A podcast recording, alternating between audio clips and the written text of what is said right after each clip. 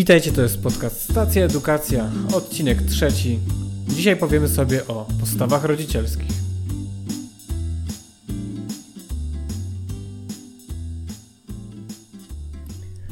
Witajcie serdecznie.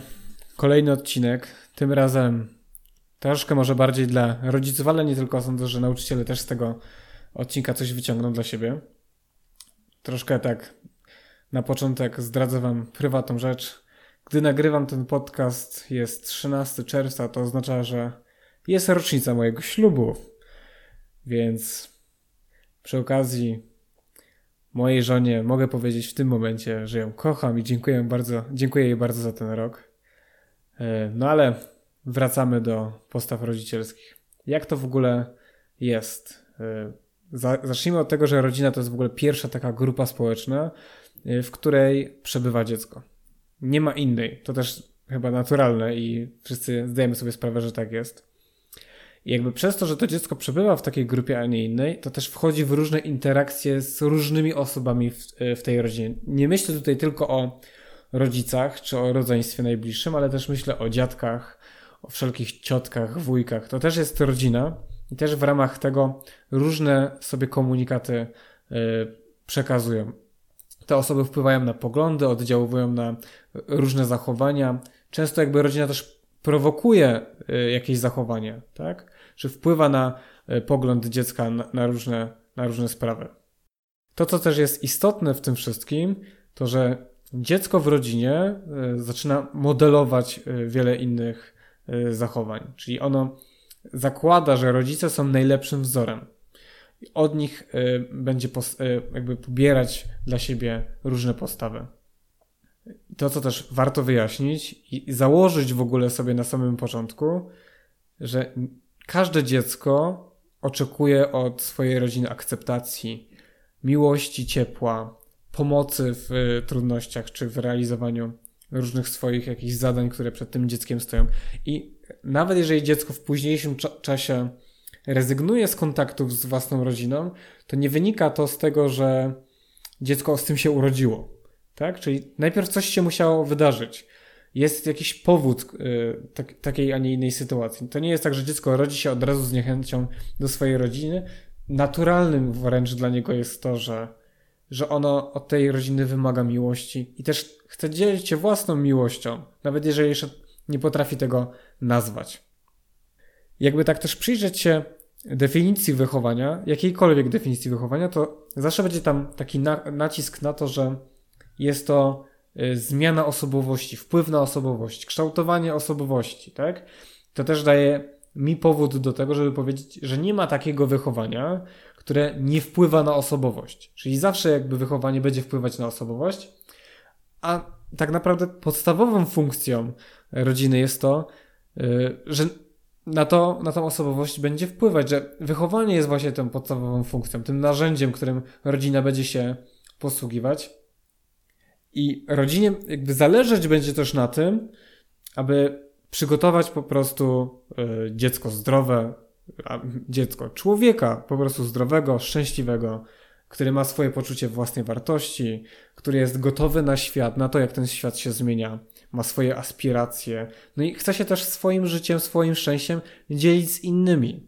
Tu od razu przypomina mi się to, co mówił Steven Covey, czyli jakby w pewien sposób możemy myśleć, że celem rodziny jest to, żeby przejść z takiego poziomu, mówię o dziecku e, w tym momencie, żeby to dziecko przeszło z takiego poziomu zależności do niezależności. To tak nam by się mogło wydawać na pierwszy rzut oka. Ale Kowej mówi jeszcze więcej, że jakby nie sztuką jest osiągnąć poziom, poziom niezależności. To troszkę wiąże się chociażby z egoizmem, mi się nawet to tak kojarzy, ale sztuką jest aby to dziecko osiągnęło poziom współzależności. Dlaczego? Generalnie nie żyjemy sami dla siebie. I generalnie nie jest tak, że to dziecko w tej rodzinie jest sobie takim jednym wielkim indywiduum i tyle. Raczej chcielibyśmy nawiązywać głębszą relację z tym dzieckiem, niż żeby ono po prostu wykształtowało sobie pe pewien poziom właśnie tej niezależności i się od nas odcięło. Zresztą sądzę, że jest wiele takich przypadków, gdzie rzeczywiście tak się dzieje nie chcę tutaj mówić szczególnie o nastolatkach, bo to też na, naturalny proces, że w tym wieku adolescencji właśnie troszkę w ramach tego buntu to dziecko szuka trochę takiej właśnie niezależności, trochę takiej indywidualności, ale często co się później dzieje, że następuje ten element y, dążenia do tego, żeby z kimś współpracować, z kimś właśnie współdziałać. I to jest cel, o którym też mówi Kowej. Y, zresztą, żeby odnaleźć się w tym społeczeństwie, żeby budować też swoje życie na jakichś wartościach, to musimy opierać to o współzależność. Jak tak rozmawiam też z ludźmi, którzy prowadzą wielkie biznesy, to oni mówią, że bardzo ważna jest w biznesie relacja. Czyli nie tyle tylko moja własna osobowość, co właśnie umiejętność budowania dobrej, pozytywnej, opartej na jakichś wartościach relacji. Ale też jak tak myślę sobie o, o tych postawach, o tych rolach, które rodzice pełnią, no to sam fakt, że muszą, muszą sobie tą, tą rolę jakoś zinternalizować, że musimy sobie jakoś ją przyswoić, że w tym momencie już będziemy rodzicami. I w ramach tego, jak my jesteśmy świadomi tych naszych ról, które będziemy odgrywać wobec y, no, naszych dzieci, to czym bardziej sobie tę rolę przyswoimy, tym lepiej dla, dla rozwoju naszego dziecka, dla prawidłowego rozwoju naszego dziecka. Czym mniej to sobie przyswoimy, albo wadliwie to sobie przyswoimy, tym ten rozwój potoczy się w zupełnie innym kierunku. Oczywiście nie wszystko jest takie, y, wiecie, czarno albo białe. Bardzo często jest tak, że to jest troszkę taka sinusoida. My też w tym naszym procesie wychowania y, będziemy korygować nasze y, oddziaływania. I dobrze zresztą, że tak się dzieje. To jest wszystko in plus. Też nikt nie jest idealnym wychowawcą, który nie popełnia błędów. Właśnie na tych błędach będziemy się uczyć, tak żeby do jakiegoś ideału rzeczywiście dążyć. Za wzór przyjąłem sobie tutaj to, o czym pisała pani Ziemska. To ona wyszczególniła e, te postawy złe i te postawy dobre, i ty, o tych sobie postawach właśnie powiemy. Zacznijmy może od tych negatywnych. E, pierwszą postawą, którą, e, o której chciałbym Wam opowiedzieć, jest postawa unikająca. Czyli generalnie nasza postawa wobec dziecka jest bierna. My raczej się zbytnio tym dzieckiem w ramach takiej postawy nie interesujemy. Jest dla nas troszkę jak taki cień. Niezbyt dbamy o jego dobro, niezbyt się interesujemy, jakie to dziecko ma potrzeby, ani jakby tak dobrze się zastanowić, to skoro nie akceptujemy y, też tych potrzeb, nie, nie bierzemy je, ich pod uwagę, no to nie akceptujemy też tych praw tego dziecka, które ono ma. No bo to dziecko ma prawo do zaspokajania swoich potrzeb, a że samo często nie jest zdolne, żeby te potrzeby zaspokoić, albo nie wie, jak te potrzeby zaspokoić, no to my generalnie te, te prawa tego dziecka zaniedbujemy. Y, to, co mi się też kojarzy bardzo z, z tą postawą, to sam fakt, y, o którym mówił Craig McLean. To jest współzałożyciel takiej organizacji, która odpowiada troszkę na kryzys męskości i on w ogóle współpracuje z młodymi mężczyznami. I on wskazuje na to, że częściej unikają swoich dzieci mężczyźni. Mało tego, idzie troszkę dalej i zauważa, że jeżeli chodzi o to unikanie, to częściej mężczyźni nie angażują się w kontakt z nastoletnimi synami czy córkami. Jeszcze w, w ramach tej, tych lat początkowych to jeszcze jest jakaś aktywność, ale jeżeli chodzi o relacje z nastoletnimi dziećmi, to już jest problem. Na jednym ze, z własnych spotkań kiedyś zapytał, kto, z, a byli tam sami mężczyźni, kto z tych mężczyzn e, chciałby pojechać na wycieczkę z, 30, z grupą 30 nastolatków. I zgłosił się tylko jeden facet. Jeden mężczyzna zdecydował, że jest w stanie pojechać na wycieczkę z grupą 30 nastolatków. To też jakby obrazuje, obrazuje problem.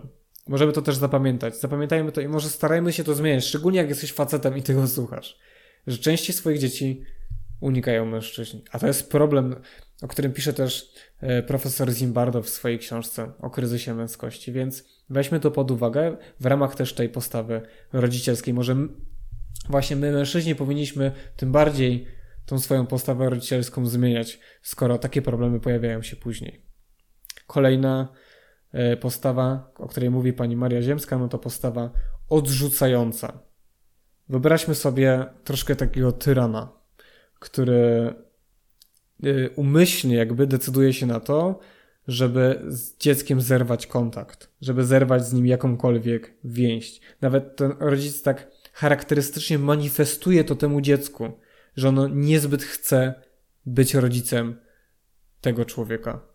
To trochę brutalnie brzmi, ale rzeczywiście yy, ta postawa, ta postawa po prostu taka jest. Yy, bardzo często wiąże się to też ze znęcaniem. Nie myślę tutaj tylko o fizycznym, ale nawet przede wszystkim nad psychicznym znęcaniem się nad dzieckiem. Kolejna postawa to postawa nadmiernie chroniąca. Ona przejawia się przede wszystkim tym, że rodzice boją się o swoje dziecko, mają ogromne poczucie lęku związanego z tym dzieckiem i z tym, czy dziecku się coś stanie. Starają się za wszelką cenę wyręczyć to dziecko ze, ze wszelkich czynności, żeby właśnie ustrzec je przed różnymi niebezpieczeństwami. To, co też nakręca tą spiralę tego lęku, tego strachu, to są też te wszystkie historie, które podają nam media. Czyli wszystkie awantury związane z pedofilią, z porwaniami dzieci, tak? To, to też nakręca tą spiralę i to, że rodzice e, przyjmują taką postawę właśnie chroniącą. Dobrze to podkreśliła też jakby istotę te, tej postawy Lori Gottlieb, psycholog kliniczna, e, która powiedziała, czy może być tak, że chroniąc nasze dzieci przed byciem nieszczęśliwym w dzieciństwie, pozbawiamy ich poczucia szczęścia w dorosłym życiu. I rzeczywiście to jest, to zdanie idealnie interpretuje właśnie tą postawę, że my generalnie chcąc dobra dziecka, odbieramy to dobro jednocześnie. Szczególnie to dobro, które ma być w, w, w późniejszych czas, e, latach dziecka, tak? Kiedy będzie dorosłe. Następna postawa. To mamy postawę nadmiernie wymagającą. Zresztą często słyszymy o tej postawie, często słyszymy, albo każdy z nas zna już taką osobę, która yy, zawsze miała przez rodziców postawioną wysoko poprzeczkę. Musiała mieć odpowiednią ocenę. Ja też kojarzę nawet kilka osób, które yy, dostawały po buzi, gdy dostawały ocenę dostateczną, a nie ocenę dobrą lub bardzo dobrą. Czyli jakby to jest dość, mi się wydaje, popularne. I z czym się to też wiąże? Podobnie jak w nadmiernie chroniącej generalnie skupiamy się za bardzo na tym dziecku. Tylko stawiamy w, ramach y, tego skupienia takie wy, wymagania, że to dziecko nie jest w stanie sprostać nawet tym y, naszym wymaganiom. Często y, tak, takie zachowanie opiera się jakby o brak spełnienia własnych jakichś celów życiowych, jakichś to jest związane po prostu z ambicją. I często y, przyczyna tkwi jakby w braku akceptowania w ogóle y, dziecka jakby z tym, jakie ono jest, jakie ma wady, jakie ma zalety. To jest wówczas w ramach takiej postawy kwestia zupełnie drugorzędna. Powiedzmy sobie troszkę o jakichś skrajnych przypadkach. Ja o takich rodzicach będę mówił rodzice heliko helikopterowi, o tym też wspomina zresztą Zimbardo. To są tacy rodzice, którzy cały czas wokół tych dzieci krążą, pilnują, sprawdzają, czy one na pewno realizują ten plan działania, który, który on, oni wyznaczyli. A żeby mieć pewność, no to często przychodzą do szkoły, sprawdzają, jak to dziecko się zachowuje, pytają wychowawcę o to, co się z tym dzieckiem dzieje. Nieraz będzie tak, że w sytuacji, kiedy wychowawca będzie interweniował, to będzie troszkę podważał, torpedował sugestie nauczyciela, żeby może trochę zdjąć tą, ten ciężar odpowiedzialności z tego dziecka, że może dać mu troszkę więcej swobody. Jeszcze większa taka e, skrajność jest w Chinach. Tam mówimy o takim syndromie siedzących matek. Te matki towarzyszą swoim ukochanym jedynakom, nawet na uczelniach. I to troszkę wiąże się z takim, jest taki kontekst kulturowy tego wszystkiego, że ten jedynak jest dumą rodziny, więc trzeba przypilnować tego, aby on tą y, rodzinę dobrze reprezentował tak naprawdę zaniedbując jakąkolwiek potrzebę tego dziecka. To troszkę taki bohater rodziny po prostu. Często jest tak, że y, zadajemy sobie pytanie, która z tych postaw y, jest najgorszą postawą. Długo się zastanawiałem nad nią, analizowałem każdą z nich i śmiało mogę powiedzieć, że najgorszą z tych wszystkich negatywnych, o której mówi Ziemska, jest postawa odrzucająca. Dlaczego? Spójrzcie, przy każdej innej, oprócz odrzucającej, możemy mówić, że więź, która łączy dziecko z rodzicem, wciąż istnieje. Nawet jeżeli mówimy o postawie unikającej, to jest jakaś taka mała nitka tej więzi, która łączy to dziecko z tym rodzicem. A w przypadku odrzucającej, to rodzic umyślnie, świadomie decyduje się na to, żeby tą więź z dzieckiem zerwać. No nie wiem, co może być gorszego od tego, że rodzic świadomie mówi, że nie chce być twoim rodzicem. Ja sobie nawet nie wyobrażam, żebym mógł powiedzieć to swojemu dziecku. Nie chcę być twoim tatą. Z różnych przyczyn. Mimo wszystko to się zdarza, tak? Ale weźmy to pod uwagę, że ze, wszy ze wszystkich postaw, o której mówi Ziemska, według mnie najgorszą jest odrzucająca, bo właśnie zrywa jakąkolwiek więź z dzieckiem. A teraz powiedzmy sobie troszkę o tych postawach pozytywnych. To jak, do czego powinniśmy dążyć, albo na co zwrócić szczególną uwagę w tych naszych oddziaływaniach wychowawczych. E, pierwsza, e, no to zaczniemy od postawy współdziałania. To troszkę zależy od wieku, bo w, e, w ramach różnego wieku będziemy różnie z tym dzieckiem współpracować. To też ważne, że rodzice odpowiadają za stworzenie atmosfery współdziałania. To oni jakby będą pokazywać wzorce zachowania wśród grupy czy zdrowej współpracy. Czym częściej będziemy budować taką atmosferę, tym y, dziecko częściej będzie samo proponować współpracę z różnymi osobami, nie tyle co z rodzicem, co w ogóle w grupie na przykład klasowej czy gdzieś na podwórku. Kolejnym, y, kolejną postawą jest postawa akceptacji. I ona opierać się będzie przede wszystkim na wielkiej tolerancji tego, jakim nasze dziecko jest. Czyli my będziemy akceptować e, nie dość, że wszystkie pozytywy i zalety naszego dziecka, ale też wszystkie jego negatywy i wady. E, jednak nie chodzi też o to, aby zaprzestać jakby zwracania uwagi i wiecie, wolna Amerykanka rób co chcesz, bo cię akceptuje, to możesz popełniać wszystkie rzeczy, bo po prostu ty taki jesteś. To też byłoby nieodpowiedzialnym właśnie w ten sposób. Bliżej to do postawy unikającej niż do rzeczywiście jakiegoś świadomego e, zaakceptowania w ramach tej postawy rodzicielskiej. My wręcz powinniśmy wskazywać dziecku na, na jego wady i też umożliwiać mu dos doskonalenie się. Czyli nawet zachęcać go do tego, żeby ono się chciało doskonalić.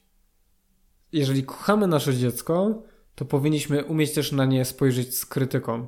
I powinniśmy umieć mu tą krytykę przekazać w taki sposób nie za bardzo krzywdzący. Czyli nie krytykujmy dziecka, co krytykujmy po prostu jego zachowanie.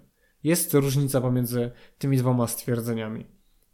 E, zresztą bardzo przydatne w ramach tej krytyki będzie też takie empatyczne słuchanie.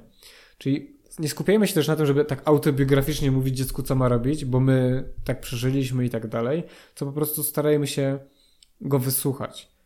Y, najpierw zrozumieć go, a dopiero później starać się mu coś y, wyperswadować czy wyjaśnić.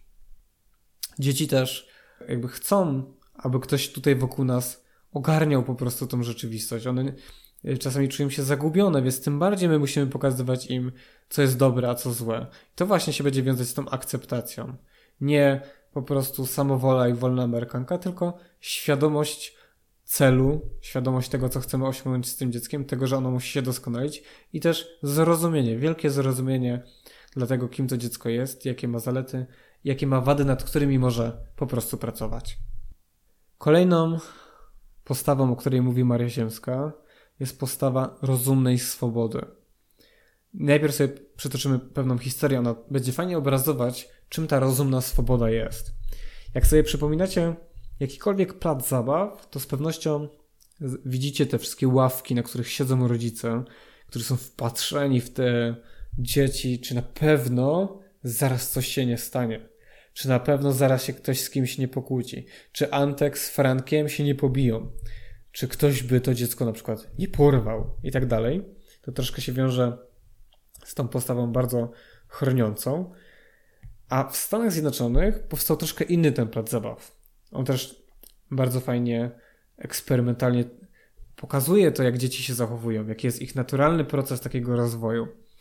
Ten plac się nazywa przygodowym placem zabaw, gdzie dzieci skaczą na, różną, na taką różną stertę materacy, rozpalają same ogień, budują fortyfikacje ze starych palet, no i generalnie uczą się samodzielnego rozwiązywania konfliktów z innymi dziećmi. E, jeżeli chodzi o opiekunów, to jest ich tylko kilku, tylko kilku i bardzo rzadko interweniują. Nawet nie dlatego, że po prostu lubią się przyglądać, jak dzieci się nad sobą znęcają, bo nie o to chodzi, ale dlatego, że dziecko samo znajdzie sobie rozwiązanie. Po prostu opiekunowie nie muszą interweniować. Mało tego, to troszkę się wiąże z tym takim naturalnym podejściem, z tym naturalizmem, o którym mówił Rousseau czy Dewey, że my musimy troszkę tym dzieciom pozwolić żyć, żeby one się pewnego, e, pewnych różnych zachowań nauczyły same. I na podstawie tego placu zabaw wyciągnięto też wnioski. Zauważono, że dzieci łatwiej sobie wykształciły e, pewność siebie, odwagę, wyobraźnię, czy w ogóle myślenie krytyczne. Po prostu im na to pozwolono. I właśnie na podstawie tego placu zabaw my możemy też y, zauważyć, o co chodzi w rozumnej swobodzie, czyli dać kredyt zaufania, ale to jest taki kredyt zaufania y, z takim łatwym pokryciem. Czyli my dalej mamy na uwadze to, żeby dziecko nie wpadło w niebezpieczeństwo. Cały czas jakby to trochę kontrolujemy. Zwróćcie uwagę, tam mimo wszystko są ci opiekunowie, tak? Tylko my też pozwolimy temu dziecku czasem zedrzeć sobie kolano, ono z tych doświadczeń wyciągnie później naukę na, na przyszłe lata. Więc nie ograniczajmy naszego dziecka, ale też pozwólmy mu przeżywać to życie. Tak trochę w cudzysłowie, ale nauczmy, nauczmy siebie też tego, żeby, żeby pozwolić dziecku przeżywać właśnie życie. Ostatnią z postaw, o której mówi Ziemska, to jest uznanie praw dziecka. Tutaj przypomina mi się też wypowiedź Rzecznika Praw Dziecka Marka Michalaka, przy ostatnim Sejmie Dzieci i Młodzieży, gdy powiedział, że prawa człowieka rozpoczynają się od praw dziecka. I tak mi to utkwiło w, w pamięci, że rzeczywiście to się wiąże z takim świadomym rodzicielstwem, żeby to prawo rzeczywiście y, zaakceptować, to raz, a dwa, uszanować. Czyli my musimy, zresztą Korczak powiedział też, że dziecko ma prawo do szacunku. Y, I my jako rodzice, skoro jest, y, traktujemy nasze dziecko jako człowieka, jako personę, jako y, jednostkę, która ma własną tożsamość, to uznajemy to, jakie ma prawa. Czyli ma prawo do życia, właśnie do szacunku, do tego, że, żeby popełniać błędy. Z pewnością Korczak tutaj wiele wniósł w myślenie o, o prawach dziecka jako o prawach człowieka. Zresztą te prawa dotyczyły również Was. Tym bardziej warto w swoim rodzicielskim myśleniu je przyswoić. Bo jeżeli my je przyswoimy jako swoje, nam łatwiej będzie egzekwować te prawa wobec naszych dzieci. I tu mamy wszystkie postawy ziemskie wymienione. Krótko sobie je opisaliśmy, ale to, co też ważne, że postawy się zmieniają i ewoluują wraz z rozwojem dziecka. Czyli my wobec naszych dzieci różnie te postawy będziemy y, przyjmować, stosować. To nie jest też tak, że my przyjmujemy jakąś postawę i po prostu zawsze się jej trzymamy, czyli zawsze akceptujemy nasze dziecko, bo my pewnie nieraz będziemy popełniać błędy i będziemy przyjmować tą właśnie złą postawę. Zresztą też nie myślę w takich kategoriach typowo skrajnych, że na pewno jak już chroniąca to taka bardzo skrajna, bo pewnie nieraz wam się zdarzyło wobec swoich dzieci być nadmiernie chroniącym. Z pewnością. Jest, jestem nawet tego pewny.